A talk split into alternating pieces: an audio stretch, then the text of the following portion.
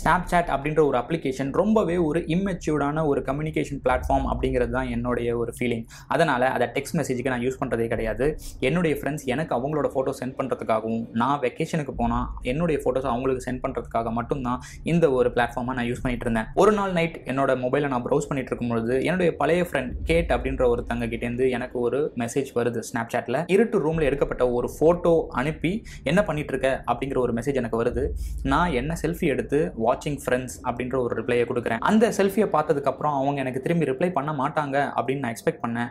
But நான் நினச்சதுக்கு மாறா எனக்கு ஒரு ரிப்ளையும் வருது. அது அவங்களுடைய செல்ஃபி ஆனால் நைன்ட்டி பர்சன்ட் அதில் என்ன இருக்குங்கிறது கிளியராகவே தெரியல. ஏன்னா ரொம்ப கருப்பாக இருக்குது அந்த ஃபோட்டோ அதில் என்ன மெசேஜ் இருக்குது அப்படின்னா என்னுடைய இடத்துக்கு வா அப்படிங்கிற ஒரு மெசேஜ் மட்டும்தான் இருக்குது எனக்கும் மெசேஜ் அனுப்பி செல்ஃபிஸ் அனுப்பி போர் அடிக்க ஆரம்பிச்சிருச்சு. அதனால் எங்கே வரணும் அப்படின்ற ஒரு கொஷின் அவங்க கிட்ட நான் கேட்டேன். கேட்டு எனக்கு அவங்களுடைய அட்ரஸை சென்ட் பண்ணுறாங்க அது என்னுடைய வீட்டிலேருந்து பத்து நிமிஷம் தூரம் தான் அப்படின்னு காட்டுது. எப்படியோ எனக்கு ரொம்ப போர் அடிக்குது. அதனால் அங்கே புறப்பட நான் தயாரானேன். என்னுடைய கார் எடுத்துக்கிட்டு கூகுள் மேப்பில் அந்த அட்ரஸை ஃபாலோ பண்ணி அங்கே போய் நான் ரீச் ஆகிறேன். அது ரொம்ப தூரம் கிடையாது. நான் நினச்சதை விட அந்த இடத்துக்கு ரொம்ப சீக்கிரமாகவே போய் ரீச் ஆகிட்டேன் என்கிட்ட கேட்டோட நம்பர் இருக்கிற காரணத்தினால அவங்களுக்கு நான் ஒரு மெசேஜ் சென்ட் பண்ணுறேன் பட் எந்த ஒரு ரெஸ்பான்ஸுமே இல்லை. அதனால் ரொம்ப நேரம் இங்கே வெளியே வெயிட் பண்ண வேண்டாம் அப்படின்னு யோசிச்சு அவங்களுக்கு நான் ஒரு கால் பண்ணுறேன் கால் இமீடியட்டாக ஆன்சர் பண்ணப்பட்டுருச்சு. ஆனால் எந்த ஒரு ரெஸ்பான்ஸும் இல்லை. வெறும் பேக்ரவுண்டில் இருக்கக்கூடிய சத்தங்கள் மட்டும்தான் எனக்கு கேட்டுட்டு இருக்கு. மேபி தெரியாதனமாக அந்த ஃபோன் அட்டன் ஆயிருக்கலாம். பாக்கெட்டில் இருக்கிற காரணத்தினால அவங்களுக்கு கேட்கலன்னு நினச்சிக்கிட்டு நான் ஹெலோன்ட்டு ஒரு சில வாட்டி நான் கொஞ்சம் சத்தமாகவே கத்த ஆரம்பிக்கிறேன். அப்போவும் எந்த ஒரு ரெஸ்பான்ஸுமே கிடையாது. கொஞ்ச நேரம் அந்த பேக்ரவுண்ட் நாய்ஸ் அப்படி நான் லிசன் பண்ணிட்டு இருக்கேன். அப்போ ஒரு ஆளுடைய குரல் எனக்கு கேட்குது பேக்ரவுண்டில் ரொம்பவே கிளியராக கேட்குது இப்போ மறுபடியும் நான் ஹலோன்ட்டு இன்னொரு ஒரு ரெண்டு முறை நான் கத்த ஆரம்பிக்கிறேன். கேட்டோட சத்தம் எனக்கு கேட்குது ஹெல்ப் மீ அப்படின்ட்டு அவங்க கதறாங்க. அந்த சத்தத்தோட ஃபோன் டக்குன்னு கட் ஆயிடுது. அந்த வீட்டுக்குள்ள என்ன நடந்துட்டு இருக்குங்கிறது எனக்கு சுத்தமாக புரியல. அதனால கேட்கு வாட்ஸ் கோயிங் ஆன் அப்படிங்கிற ஒரு மெசேஜ் அனுப்புறேன்.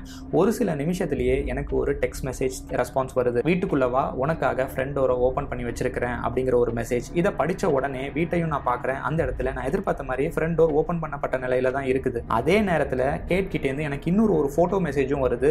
அதை இமீடியட்டாக நான் ஓப்பன் பண்ணி பார்க்குறேன். அதில் கேட்டோட கால்களை ஃபோட்டோ எடுத்த நிலைமையில எனக்கு சென்ட் பண்ணியிருக்காங்க அந்த ஃபோட்டோ ஒரு இருட்டு ரூமில் தான் எடுத்திருக்காங்க. பட் இந்த ஃபோட்டோவை பார்த்த அடுத்த செகண்டே கேட்க்கு ஏதோ பிரச்சனை இருக்குது அந்த வீட்டுக்குள்ளே ஏதோ ஒன்று சரியில்லை அப்படிங்கிற விஷயத்த நான் கன்ஃபார்ம் பண்ணுறேன் ஏன்னா கேட் கீழே உட்காந்துருக்காங்க ஆனால் அந்த ஃபோட்டோ எடுத்த ஆங்கிள் வந்து டாப் ஆங்கிள்லேருந்து எடுத்திருக்காங்க. அந்த ஆங்கிள்லேருந்து ஒரு ஃபோட்டோ எடுக்கணும்னா அந்த வீட்டுக்குள்ளே கேட்டை தவிர இன்னொரு ஒரு நபர் இருக்கணும் அப்படிங்கிறது எனக்கு கன்ஃபார்மாக புரிய ஆரம்பிக்குது. ஏதோ ஒன்று விஷயம் அந்த வீட்டுக்குள்ளே சரியில்லை. அதனால் அந்த வீட்டுக்குள்ளே போகக்கூடாது அப்படிங்கிற ஒரு டெசிஷனுக்கு நான் வரேன். இமீடியட்டாக போலீஸ்க்கு நான் கால் பண்ணி வீட்டுக்குள்ளே ஏதோ ஒன்று சரியில்லை. உடனே இந்த இடத்துக்கு போலீஸ் அனுப்புங்க.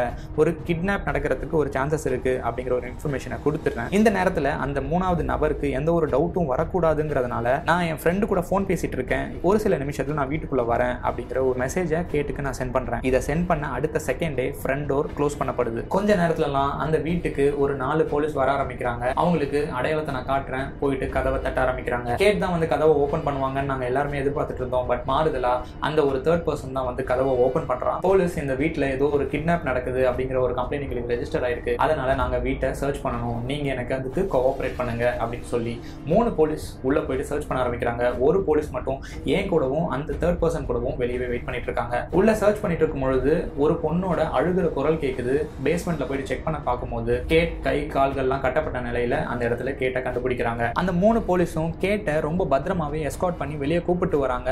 அழுகிற நிலைமையில வர கேட் கிட்ட நான் பேசுறதுக்கு ட்ரை பண்றேன். பட் கேட் எதுவுமே ரெஸ்பாண்ட் பண்ணாம என்னோட உயிரை காப்பாத்துனதுக்கு ரொம்ப நன்றி அப்படின்னு சொல்லிட்டு அவங்க போயிடுறாங்க. என்னாலையும் அவங்களோட ஃபீலிங்ஸ் ரொம்பவே கிளியரா புரிஞ்சுக்க முடியுது. அதனால நானும் அவங்கள டிஸ்டர்ப் பண்ணல. பின்னாடி விசாரணையில இந்த வீடு கேட்டோட வீடே கிடையாது. இது வந்து கடத்தின அந்த நபரோட வீடு அப்படிங்கிறது தெரிய வருது. சப்போஸ் அன்னைக்கு நைட்டு போலீஸ்க்கு இன்ஃபார்ம் பண்ணாமல் நான் அந்த வீட்டுக்குள்ளே போயிருந்தா என்னோட நிலைமையும் கேட்டோட நிலைமையும் என்ன ஆயிருக்கும்?